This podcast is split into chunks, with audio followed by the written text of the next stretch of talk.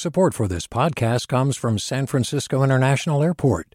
At SFO, you can discover award winning flavors and unique shops all before takeoff. Learn more about what's at SFO at flysfo.com. Hey there, this is Brittany Luce from NPR's It's Been a Minute. KQED's podcasts like The Bay, Bay Curious, Mindshift, Right Nowish, and more all tell the stories of the Bay and beyond with reliable, human centered journalism.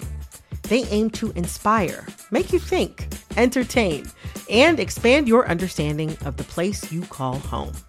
Here's how you can support podcasting at KQED. Showing your support is easy, and you can join Brittany in supporting KQED Podcast too at donate.kqed.org slash podcast. That's donate.kqed.org slash podcast. From KQED.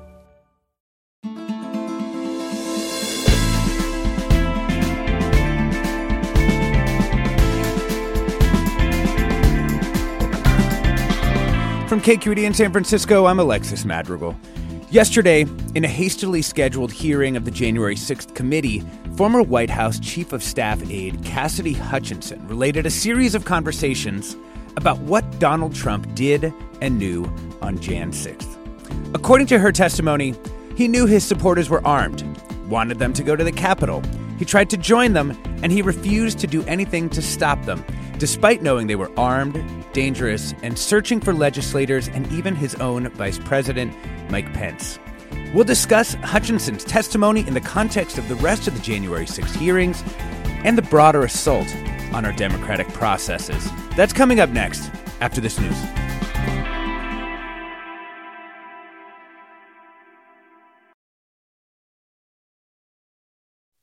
From KQED in San Francisco, I'm Alexis Madrigal.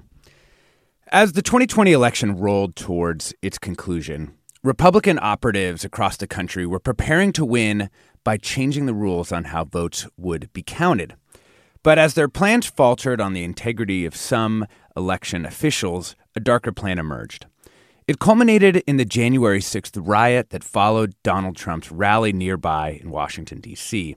Many of Donald Trump's supporters have denied that Trump was responsible for the bloodshed at the Capitol, setting up cascading lines of defense about what Trump supposedly did not know or condone.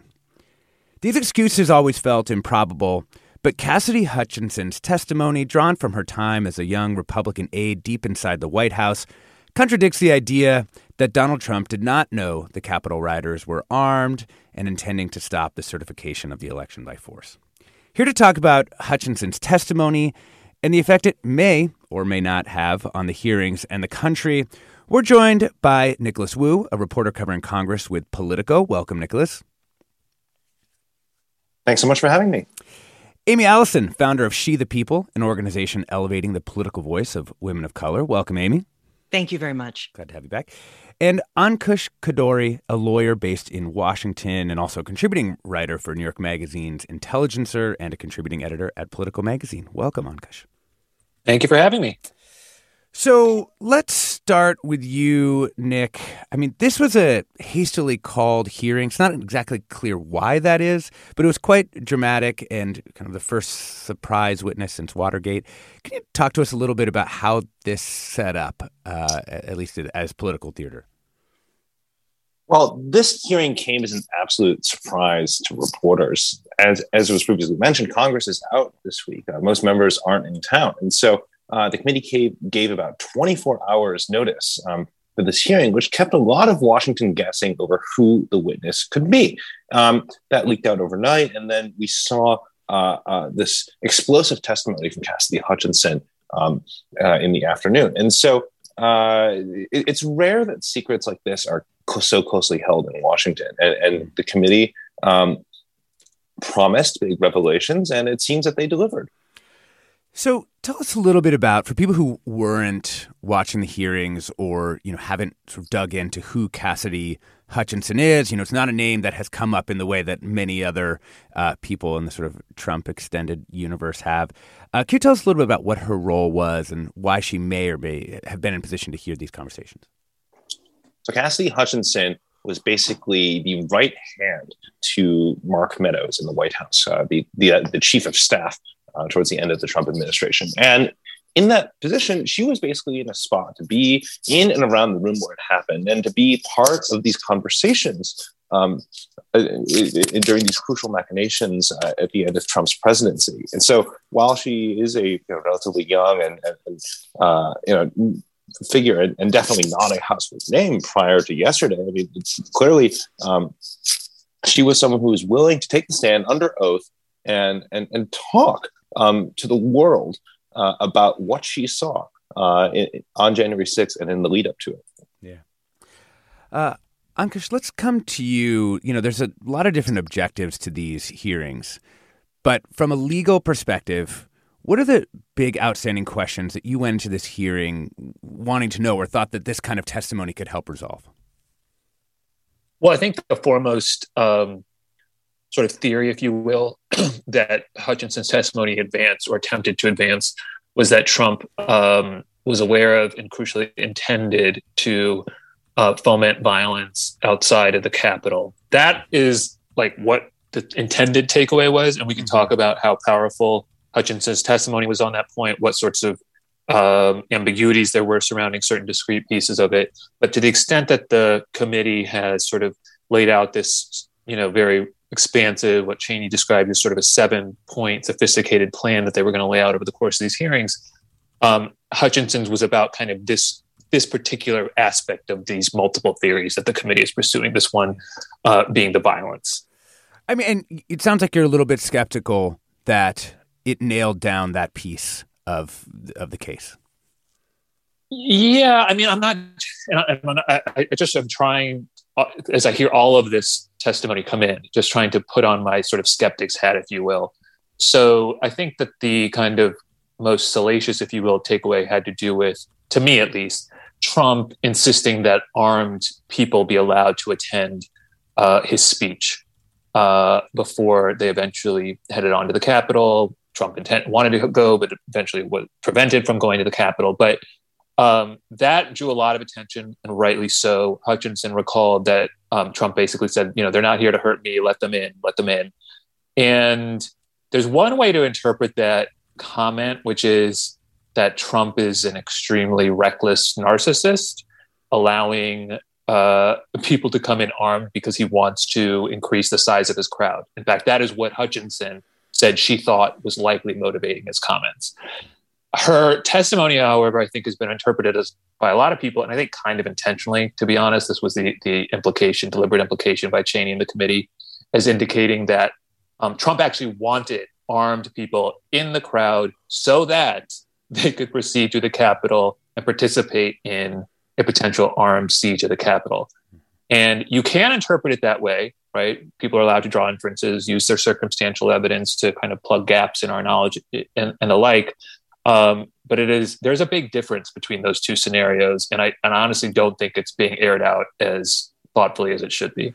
You know, let's hear, let's listen into the cut so that uh, people can get the full uh, context for themselves. This is when Cassidy Hutchinson's talking about Trump's concern that the crowd at the rally would look too small and blaming security and the, the, the mags that you're going to hear in this cut. Those basically are, you know, uh, metal detectors screened for weapons. He wanted it to be full and for people to not feel excluded because they'd come far to watch him at the rally. Um, and he felt the mags were at fault for not letting everybody in. But another leading reason, and likely the primary reason, is because he wanted it full and he was angry that we weren't letting people through the mags with weapons, what the Secret Service deems as weapons and our our weapons. But when we were in the offstage announced tent, I was part of a conversation. I was in the I was in the vicinity of a conversation where I overheard the president say something to the effect of, you know, I, I don't effing care that they have weapons they're not here to hurt me. Take the effing mags away. Let my people in. They can march the Capitol from here. Let the people in. So just, you know, having just listened back to that uh, directly, I mean, you're you're right that there's maybe some step missing there. It, it comes down to a lot of maybe even the precise uh, where the emphasis was laid in what Donald Trump said. They're you know they're not here to hurt me or you know they're not here to hurt anyone kind of in a, in that sense But it's a pretty small step, right? I mean, we she's saying that he knew they were armed and knew they would go on to the Capitol. Are we are we like splitting hairs too finely here? Well, uh, I don't think so. I mean, look, people, but by the same token, people are, are free to say this is one piece of information that is part of a broader mosaic, right? And so to, to, to interpret this one comment in isolation is maybe myopic, right? So people can and should, you know, integrate it into their fuller understanding, which is hard to do in real time. I don't think it's splitting hairs because for, for a couple of reasons. One, there's a, I'm uh, not to repeat myself, but there's just a very big difference between someone saying, running a risk with their own safety uh, because they want to increase the size of the audience that they're speaking to. And Trump has a very well known mm-hmm. predilection for increase, you know, for, for crowd sizes. Or potentially, maybe the crowd size comment was a pretext, and he deliberately wanted people in the audience so that they could proceed onto the Capitol and lay siege to the Capitol. I, I mean, it is a small step, but a material step, and a material mm-hmm. discrepancy between the two. And by the way, um, I, have to say, you know, the questions at a at a proceeding like this are, cho- are chosen carefully. And this committee had spoken to Hutchinson on several occasions before yesterday. I don't want to be, you know, again, like sort of overly skeptical, but I do find it curious that Cheney just didn't straight up ask her mm-hmm. why what she thought Trump's intention was, or or more to the point, do you think Trump deliberately wanted people in so that they could then proceed to the Capitol, and that that was his intention, right? And Hutchinson could have said yes, no, I don't know, but I can pretty much guarantee you that at some point during the multiple uh, interviews that preceded yesterday, someone asked her that question. Mm-hmm. My guess, and it is only a guess, my guess is the answer was not as damning, damning as they would have liked, or we would have heard that Q and A repeated yesterday. Aimee Allison, founder of She the People, you know, we've been focusing on some of the legal issues here, but what's important for you to get out of these hearings? Is it potential prosecutions, just shining a light on what happened, like reaching people outside of the media bubble who listen to shows like Forum, who are probably well acquainted with the issues we're talking about here? Well, let's not get lost uh, in the forest for the trees because yesterday's testimony gave damning proof of sedition. It's worth us re revisiting the actual definition of what sedition is. It's the act of a person forcefully trying to overthrow, take down, hinder, or delay the government or its laws through words or speech. What Cassidy Hutchinson, uh, her witness, uh, really pointed to was the picture of uh, Trump um, as a seditious and, uh, uh, and, and, criminal uh, president. and the picture of a mad king, someone was unhinged and really laid out uh, legal, moral, and political case that uh, we must not only recognize his acts as seditious, but but um, really laying out the case that we have to act appropriately. I mean, this isn't the time for us to um, you you know really focus on just the narcissism or the personality of Trump. It's time, and this testimony really points to you know now that we've heard uh, Cassidy Hutchinson really account, you know, uh, recount what she could in terms of what she saw and the impact of those. We have to acknowledge that sedition is a very serious offense, one of the most serious, um, and that uh, the purpose of Trump's actions was, uh, in fact, to uh, hinder overthrow, take down uh, the government or laws through words or speech. That's what we're dealing with now, and that's what yesterday's testimony pointed to. We're talking about the latest news from the House committee hearings on the January 6th attack on the Capitol with Aimee Allison, founder of She the People, an organization elevating the political voice of women of color. Ankush Khardori, a lawyer based in Washington, has been writing a lot about this. And Nicholas Wu, a reporter covering Congress for Politico. And we do want to hear from you. What questions do you have about Hutchinson's testimony during the January 6th hearings? The number's 866 733 6786. Stay tuned for more after the break. Support for Forum comes from San Francisco Opera. Set 10 years after a school shooting, the critically acclaimed opera Innocence takes us into a complex emotional journey where our understanding of innocence and guilt is constantly upended. Kaija Saariaho's ethereal score collapses the past into the present as a community of survivors grapple with how to move forward. Don't miss the highly anticipated American premiere of Innocence, June 1st through 21st.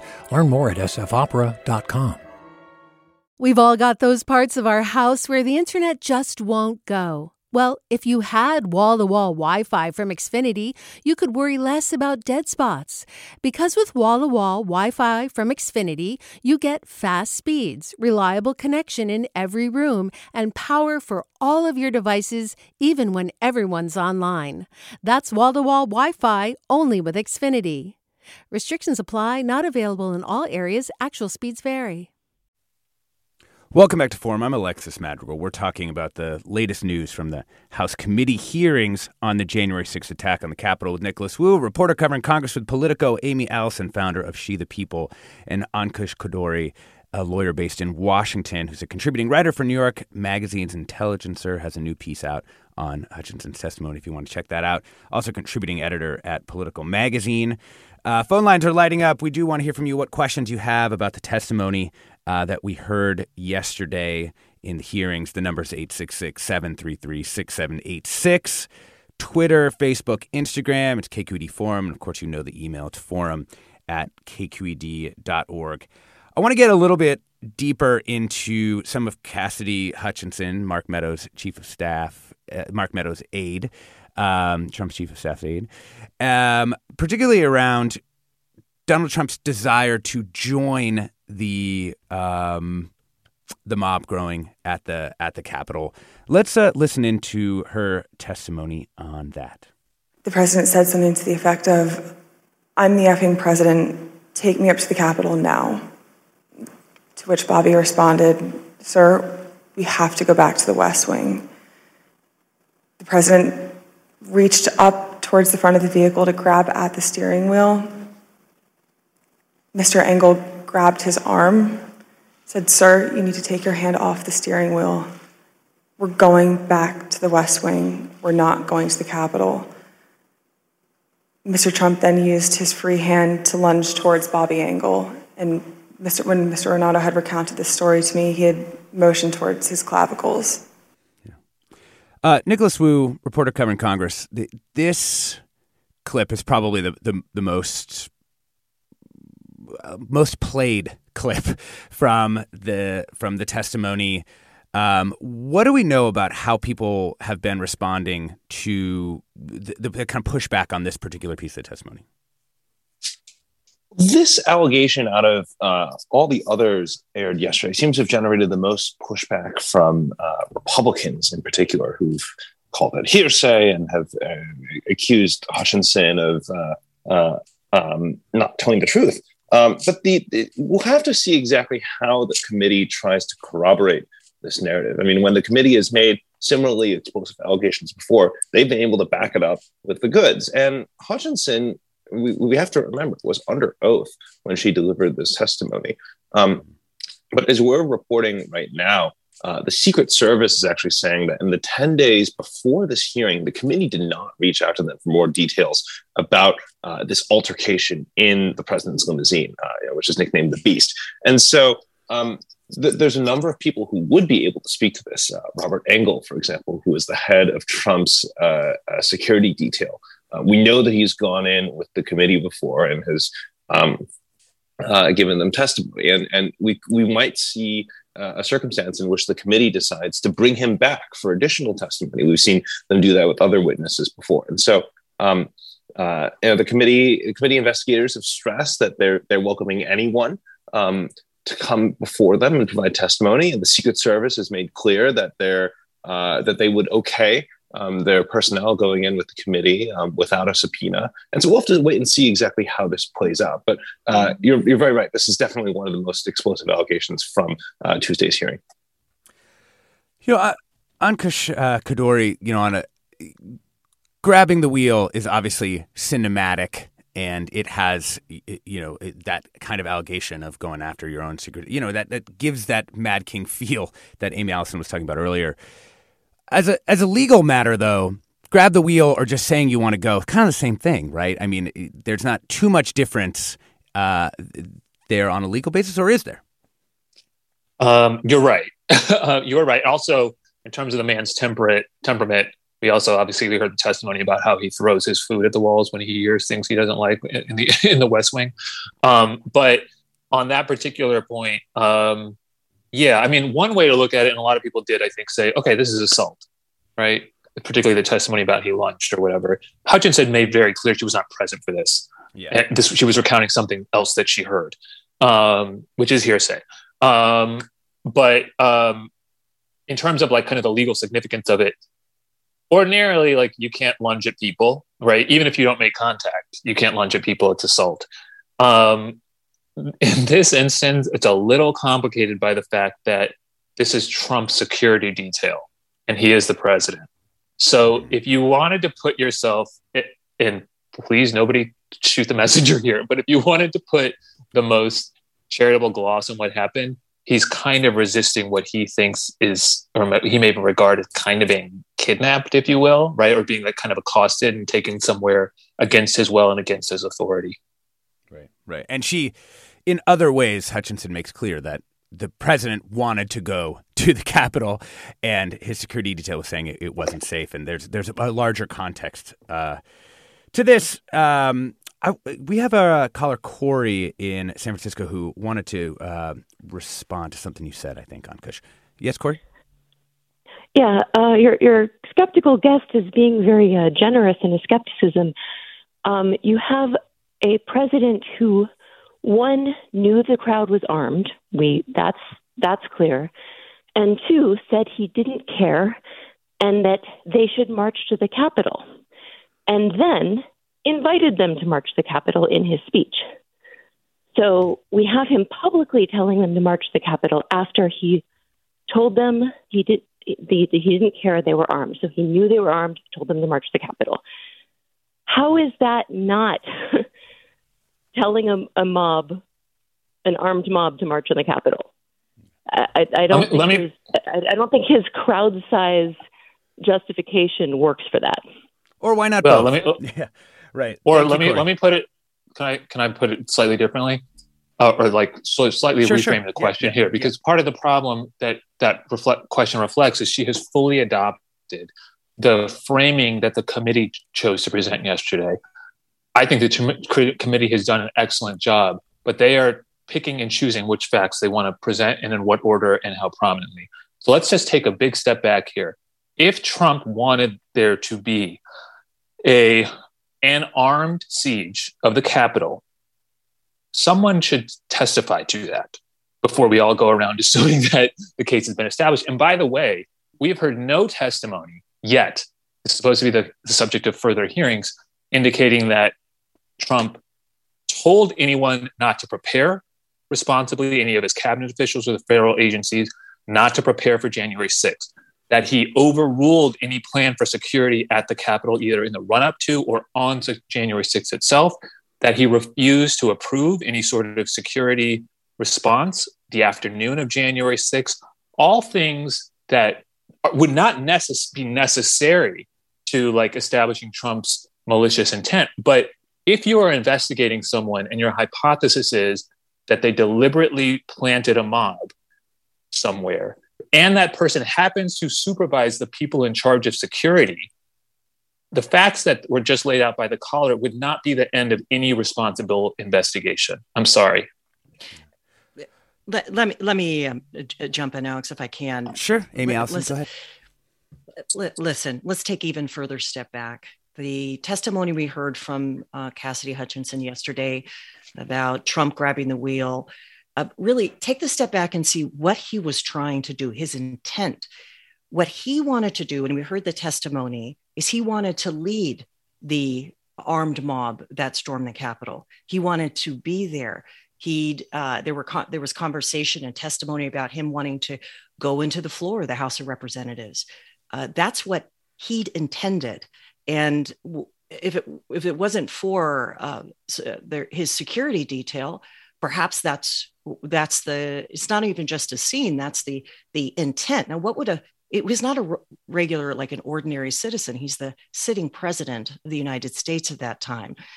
You know, and that testimony yesterday gave proof that both uh, Trump as president understood uh, that his supporters were armed. He encouraged the armed mob to go to the Capitol. He rallied popular support, supposedly in the name of people, but he was he was willing to do anything to vie for absolute rule. We know what that looks like. Other countries have had this. That's fascism. And so it's time for us here in in in, in this country to recognize what it is um, and not justify it. And I really think the the question for us as a people, as an American people, is what are we going to do in the face of sedition? What's the appropriate response? And how do we reestablish the political norms and cultural democratic norms in the face of what we heard yesterday, in the face of what we actually witnessed, all of us witnessed in January 6th? You know, I think the only I wanted to add a little bit of uh, context myself here. I mean, we've had uh, Barton Gellman on the show, uh, Atlantic investigative journalist, and it was pretty clear that there were many, even if it wasn't Trump himself, there were many people within the Republican kind of apparatus who understood disrupting the certification of the election on January 6th as a really significant thing to do. Like just that actually stopping that could had could have had meaningful consequences for the other things that they were trying to get done. And and I think you know that to me that is where this violence and where sending people to the Capitol really ha- has a lot of uh, significance. Um, Nicholas Wu, do you get the the sense that these hearings are changing things for the people in Congress that you report on? It's a little soon to say how exactly this is changing things in Congress, uh, but it is worth remembering that the attack itself changed how Congress uh, operates entirely. It broke down a lot of the uh, um, uh, of the bipartisan uh, uh, uh, relations that have been made between Republicans and Democrats. And, and remember, we had. Um, you know, there was a time when Democrats would refuse to even co-sponsor bills with some Republicans who had objected to the election results. But moving forward from that, I mean, the, the revelations that are produced by this committee are fairly damning too for Republican members of Congress, right? We've seen uh, witnesses testify to the fact that uh, uh Republican members of Congress sought pardons after January 6th. We've, we've seen uh, Republican members of Congress uh, implicated in the false electors scheme. Um, and so, uh, in a chamber where you know, bipartisan relations are already at an all time low, uh, there could be quite a, a long tail end of uh, an effect from um, these hearings. Yeah. Um, let's bring in another caller, Dan from Santa Clara. Welcome to the show. Yeah, good morning. Thank you for taking my call. Um, by a quick comment, I think the your attorney there is pushing back upon the idea that this is conclusive proof. And if not, it's persuasive and compelling testimony put. That's the distinction going on here. I believe Mrs. Hutchinson. That's what persuasive and compelling means. Other may not. My question is presuming that Mrs. Hutchinson's testimony is essentially truthful, and that's a big presumption at this point, but we took a big step towards that presumption with her testimony.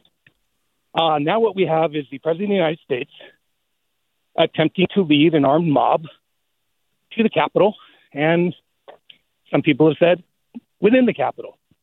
Huh. That's a BFD. I would like to hear your uh, responses from your people there. Thank you. Yeah. Thank you, Dan.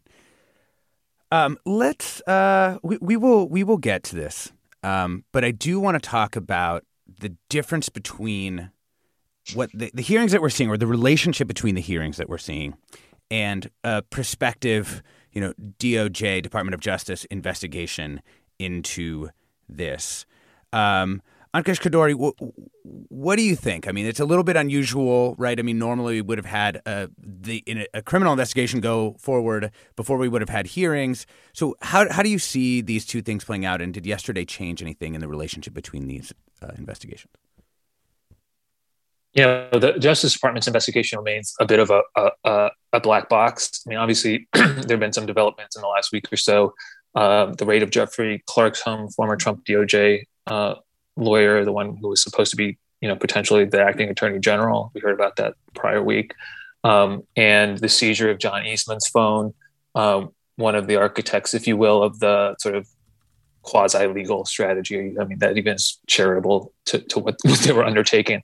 Um, so uh, it's unclear to, you know, just from the outside, whether and to what extent this is informing or motivating the Justice Department to move uh, in certain directions or more expeditiously to the point that, you know, uh, all of this is concerning information that should be relevant to a, a serious criminal investigation. I fully agree. DOJ should have opened this investigation they should have been investigating at the highest levels of the Trump White House, the Trump campaign, those people who are informally and closely associated with Trump. That investigation should have begun, if not the day Biden took office and the day Merrick Garland took office as the Attorney General in March of last year. It didn't happen so far as we can tell. Something has happened in its place, the contours of which are only sort of now still coming into focus. But um, I share everyone's revulsion at the details that we're hearing. As a political matter, it's utterly damning the man is totally, totally morally, temperamentally unfit. He was unfit. He has no business being the president again. I am trying to just focus on the legal ins and outs of what we've heard and the additive quality of what we heard yesterday.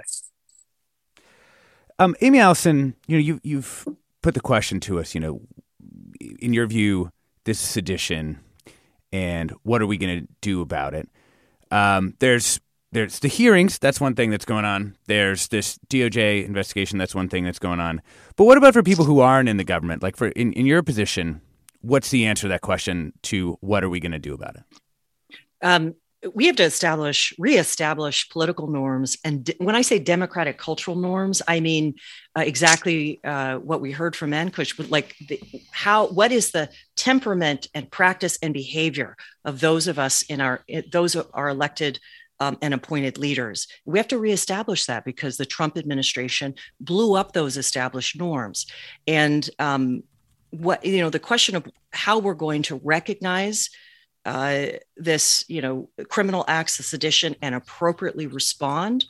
Um, and even respond to acts of conscience as displayed by Cassidy yesterday in the hearing, where people are coming forward and, and doing what they can on behalf of you know service to this country and um, adherence to constitution and democratic uh, and and that kind of democratic principles so you know i think right now we have uh, a huge task ahead of us i agree we should have had uh, you know investigations at the highest level that started much earlier a justice department uh, investigation much earlier uh, but now we have a year out uh, these revelations about what happened.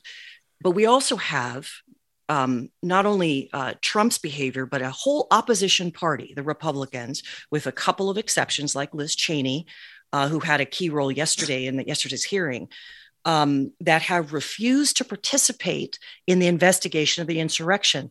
The Republicans' refusal has extended and um, the time frame in terms of getting to the bottom of what happened. We have elected members of the government, as it was mentioned earlier, in Congress, still in power after openly, vocally supporting a violent insurrection. So I think that's where um, average, everyday citizens need to uh, demand uh, accountability legal accountability, not only for Trump, but for those who went along with his criminality and his sedition. And I think for regular people, we want to see a Justice Department have swift and decisive action as a response to these revelations. We're talking about the latest uh, edition of the House committee hearings on the January 6th attack on the Capitol with Aimee Allison, founder of She the People, Nicholas Wu, a reporter covering Congress for Politico, and Ankush Khardori, a lawyer based in Washington, D.C., also contributing writer for New York Magazine's Intelligencer and a contributing editor at Politico Magazine. We would like to hear from you. What were your reactions to the revelations, and what do you think should happen next? And give us a call at 866 733 6786. That's 866 733 6786. Twitter, Facebook, Instagram, or KQED Forum, or you can email forum at kqed.org. I'm going to try and get to more of your comments and questions right after the break. I'm Alexis Madrigal. Stay tuned.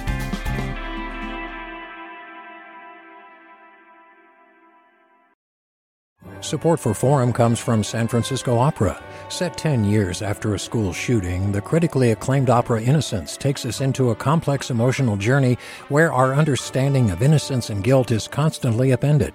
Kaija Saariaho's ethereal score collapses the past into the present as a community of survivors grapple with how to move forward. Don't miss the highly anticipated American premiere of Innocence, June 1st through 21st. Learn more at sfopera.com. We've all got those parts of our house where the internet just won't go. Well, if you had wall to wall Wi Fi from Xfinity, you could worry less about dead spots. Because with wall to wall Wi Fi from Xfinity, you get fast speeds, reliable connection in every room, and power for all of your devices, even when everyone's online. That's wall to wall Wi Fi only with Xfinity. Restrictions apply, not available in all areas, actual speeds vary. Welcome back to Forum. I'm Alexis Madrigal. We're talking about the House committee hearings on the January 6th attack on the Capitol with Ankush Khardori, lawyer based in Washington, contributing writer at New York Mag's Intelligence, Intelligencer, uh, Aimee Allison, founder of She the People, Nicholas Wu, reporter covering Congress for Politico. A uh, couple of listener comments. Uh, one listener writes, the select committee is so careful and deliberate that the reasons for this surprise session are calculated. They don't want to lose steam, and their audience, lighting a fire under Merrick Garland, is an important factor. It's time to start legal proceedings against these seditious politicians. Yesterday was not so much shocking as confirmation of what we know of Trump and what he did and continues to do to undermine our democracy. Uh, Valerie writes, uh, I disagree with your guest who wondered why Cassidy Hutchinson wasn't simply asked her opinion of what Trump's intention was. An opinion is not evidence. This is a very young and vulnerable person who would have been torn apart for even expressing an opinion. It's right that she was not asked her opinion, but rather was asked to present the facts of what she saw and heard during that week leading up to January 6th. Um, let's bring in uh, Win from Menlo Park. Welcome, Win. Thank you. Um, I believe this woman has total credibility for a very simple reason. She's young. She moved up through the Republican administration into one of the highest jobs in the White House. She is under oath, as one of your guests said. Why in heaven's name would she create any opportunity for her to be found wanting in her testimony? Mm-hmm. Yeah. And I think uh, you know, Nicholas Wu, come to you on this one. It does seem like she, generally speaking, was received as a as a credible witness. Obviously, there were some attacks on her credibility by people you might expect, but but by and large, she wasn't seen as as having a, a particular axe to grind or, or those things. Yes, I mean, we, we got to remember that uh, Hutchinson was under oath when she gave this testimony. It, it, you know, there are there are consequences if, if you if you lie uh, in, in, sworn testimony. And uh, the, the, committee took pains to really show quite how well positioned she was to know um, to, to be in the loop for everything. So, it, you know, um, I was in the hearing room yesterday, and at the beginning of the presentation uh, of the hearing, um, the committee put graphics up on screen showing where exactly her office was, for example, right? Showing that she was directly next to the chief of staff's office and she was down the hall um, from the president's office, the Oval Office, and and they they highlighted how um, you know despite the fact that she was relatively young, uh, uh, she had um, fairly close ties to top Republican lawmakers. You know, we got to remember that. Uh, the Republican leader, Kevin McCarthy, uh, called her on January 6th, uh, trying to get her to talk the president down from coming to the Capitol, right? Um, and so uh, it, it, seems that uh, there there are quibbles around the edges with a, with some of her testimony, but um, uh, she she did present herself as a credible witness. Yeah. Uh, more uh, listener comments uh, coming in. Uh, Curtis writes: "The destabilizing of our democracy has already occurred. The GOP is moving away from constitutional norms and installing their own sets of rules." We're now halfway to fascism and passively letting it happen. Aimee Allison, you know, you're in touch with a lot of uh, different progressive and, and, democratic orgs. I'm sure there. I see this a lot, like this kind of comment when we do shows on on these things that uh, you know that we're quote unquote passively letting it it happen. If in, in your view, is that true, or are people working to counter the, the these kinds of actions and just not succeeding? Um, you know, in my work with She the People, we work with women of color who are uh, you know, organizing voters on the ground or or leading movements, and and we have a huge task. Remember, we're only a few months away from the midterm elections. This is our task: reestablish faith faith in our constitutional government. You know, we have some people um, who uh, have said just vote and vote. Voting is very important. It is one of our duties as a citizen in this country. It is not the only one. Uh, we have to uh, uh, you know, really look at what average everyday people are seeing. Not only are we seeing the revelations from yesterday, but we also, you know, more than half of the population had a constitutional right uh, of, uh, of abortion uh, ended in just the last week.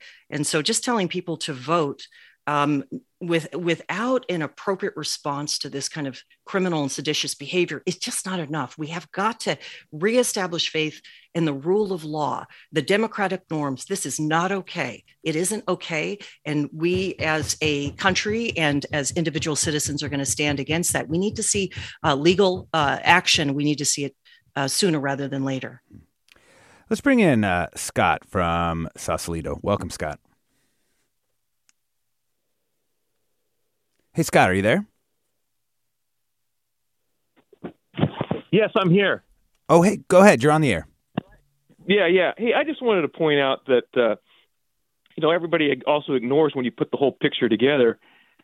He sat there for for hours after he sent he knowingly sent an armed mob, told him to march down to the Capitol, and then did nothing as everybody begged him to do something. And I just have a question for the attorney. Why was Pat Cipollone so freaked out about him going to the Capitol? He said when he's literally telling what charges were they were, were he goes we're going to be charged with every crime imaginable. So what what is the difference in the fact that he didn't actually go personally down there and, yeah. and the fact that he sent other people there? Yeah. I'd like to hear that. Good, good, good question, Scott. Uh, just for um, Pat Cipollone, uh, White House counsel, um, I believe, and uh, I, I, wanted to extend that question just a little bit to you, Ankush, which is that what what picture really emerges? I mean, the other part of Hutchinson's testimony that we haven't really talked about is this picture emerges of a White House sort of paralyzed with Mark Meadows scrolling on his phone on the couch and uh, Trump locked away in his office watching the, the this occur on, on television, and then this young aide getting you know fielding calls and trying to figure out you know what to do. Um, tell us a little bit about um, both that picture of the White House and and what you think it means, if anything, legally, and then um, specifically take that question of the the White House counsel's concerns. Okay, so what does it show us, sort of like in the Gestalt, if you will? It's a picture of a bunch of feckless morons. Okay, uh, uh, running our government, utterly disturbing. Okay, as for Cipollone's uh, um, commentary, what it reflects is a pretty good lawyer who evidently accurately predicted what sorts of attention they would draw, perhaps correctly, right? And again, I, am just to be very clear, I'm actually resisting the the urge to kind of render a decision, if you will, based on yesterday's hearing. I'm kind of reserving judgment. So people are going to be free to come down and, and sort of take that picture, sort of as your caller, or excuse me, yeah, as your caller um, sort of sketched it out. I'm just reserving judgment. Yeah. I did want to add though, like on the on one of the comments, so the person who wrote in to say that her Cassidy Hutchins opinion is like not evidence and it's um uh it wouldn't be allowed at a trial or wouldn't be sort of a permissible evidence. That's not true. I'm I just as a point of fact, it's not true. Federal rules of evidence 701 and 704 actually would allow her to provide opinion testimony like that. It's based on her interpretation of a key fact, based on her percipient testimony and comments she got from Trump herself. So like, I know everyone, you know, is is doing their best to sort of deal with complex legal concepts, but I I just wanted to correct that it's not accurate. Fair enough. Um, I want to get to uh, Susan in Alameda. Welcome, Susan. Hi, thanks. Yeah, you know, I just feel like asking what should happen here if Trump should be prosecuted the answer seems to be a no brainer, absolutely. But he is a man who has said he could shoot someone in the streets of New York and get away with it. And the response to the impeachment, the initial post uh, investigations, seemed to corroborate him. it's very frustrating. I don't blame Merrick Garland for being extremely reluctant. Well, think we are losing you, Susan. I'm so sorry about that. I'm gonna I'm gonna go right to Joy in Sonoma. Joy. Yes. Hi. I am just wondering. I really don't know why Trump hasn't been arrested. Why hasn't his passport been confiscated? And what exactly is the legal procedure for this? I'm very confused about the legal procedure. Mm-hmm. If you could explain that to me, I would really be happy because I don't understand what the procedure is for doing this. Thanks. Yeah.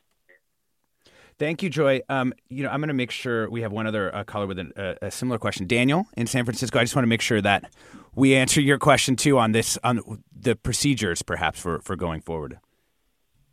Precisely. Uh, thank you. Um, yeah, I assuming that Merrick Garland does actually uh, make the choice to move forward with the prosecution of the president. Who? How would the trial proceed? Obviously, with the um, uh, impeachment, the Senate is the jury how would a trial proceed? Who would sit in judgment of the president? Yeah. Thank you, Daniel. Um, Ankush, I think this is another one for you. Okay, that's a lot. a lot of very good questions. Okay.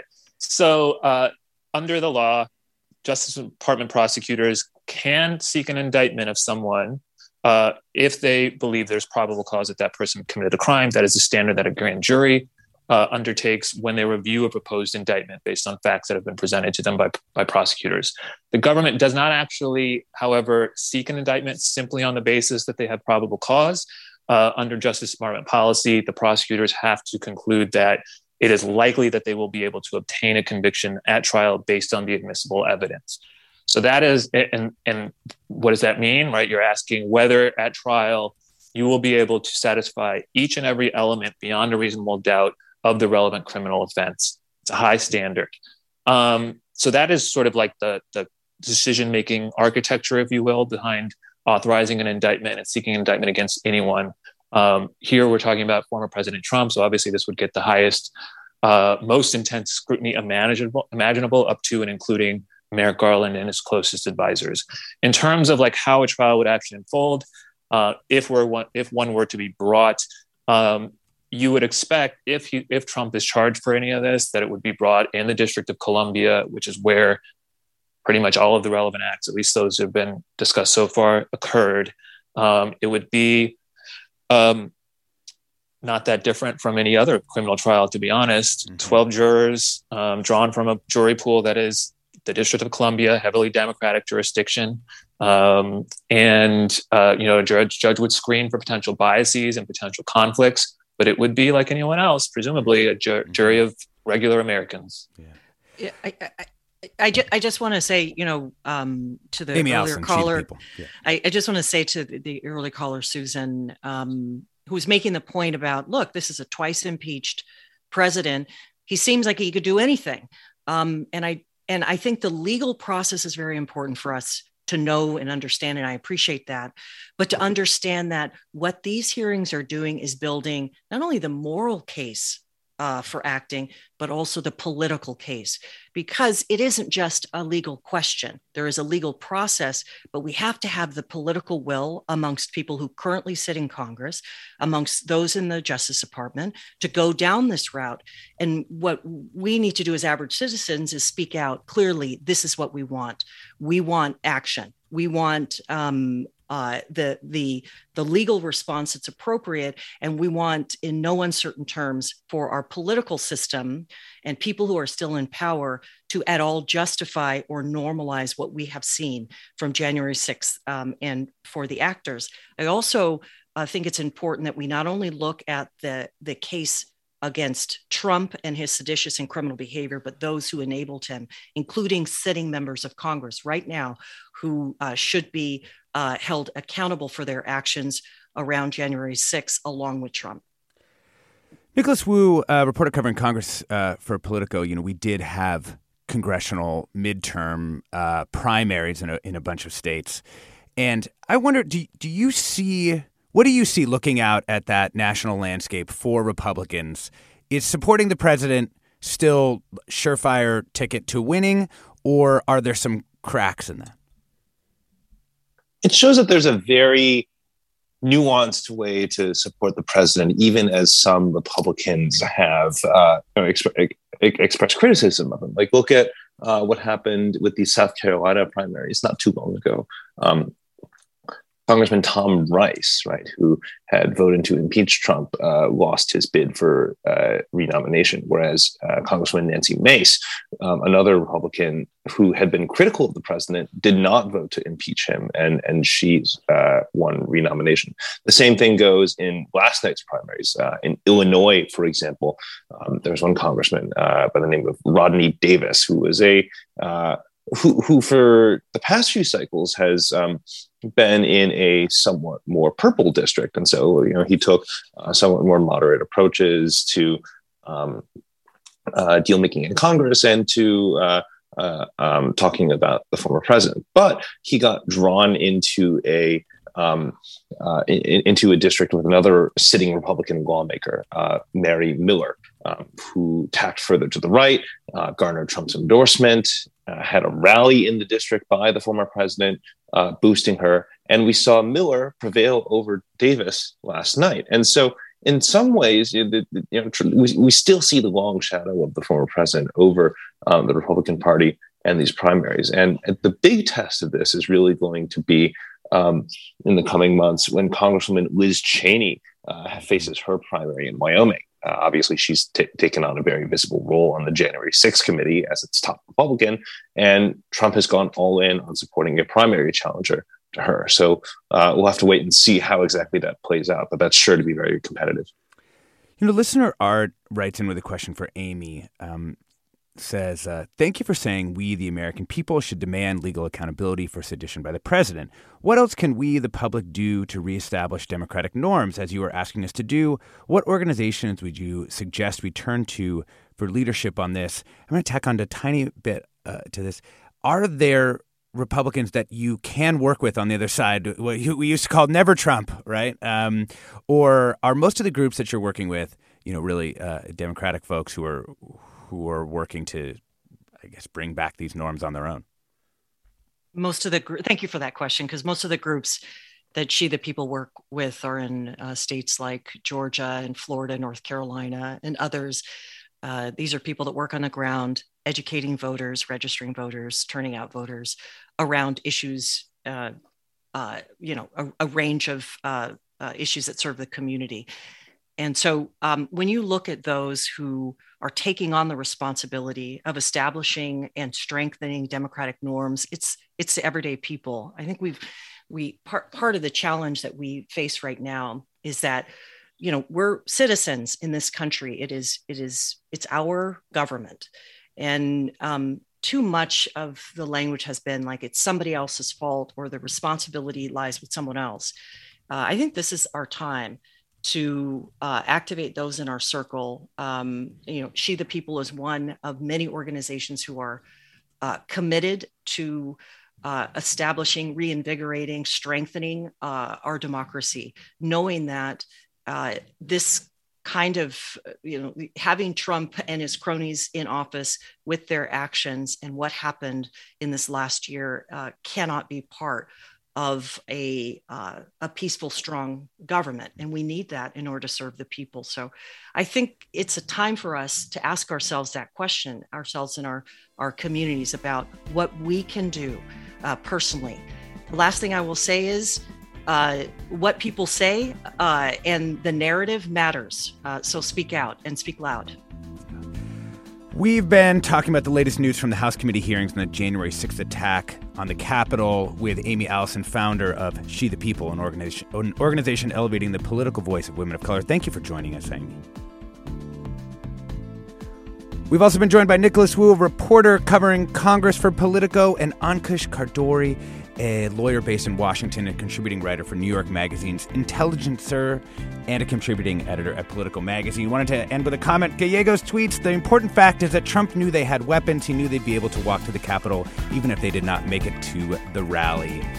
I'm Alexis Madrigal. Thank you so much to our guests and all our listeners and commenters. Stay tuned for another hour ahead with Mina Kim. Funds for the production of Forum are provided by the members of KQED Public Radio the Germanacos Foundation, the Generosity Foundation, and the Heising Simons Foundation. Support for Forum comes from San Francisco Opera. Set 10 years after a school shooting, the critically acclaimed opera Innocence takes us into a complex emotional journey where our understanding of innocence and guilt is constantly upended. Kaija Saariaho's ethereal score collapses the past into the present as a community of survivors grapple with how to move forward. Don't miss the highly anticipated American premiere of Innocence, June 1st through 21st. Learn more at sfopera.com.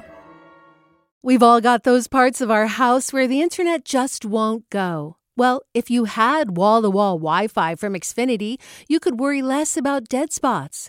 Because with wall to wall Wi Fi from Xfinity, you get fast speeds, reliable connection in every room, and power for all of your devices, even when everyone's online. That's wall to wall Wi Fi only with Xfinity.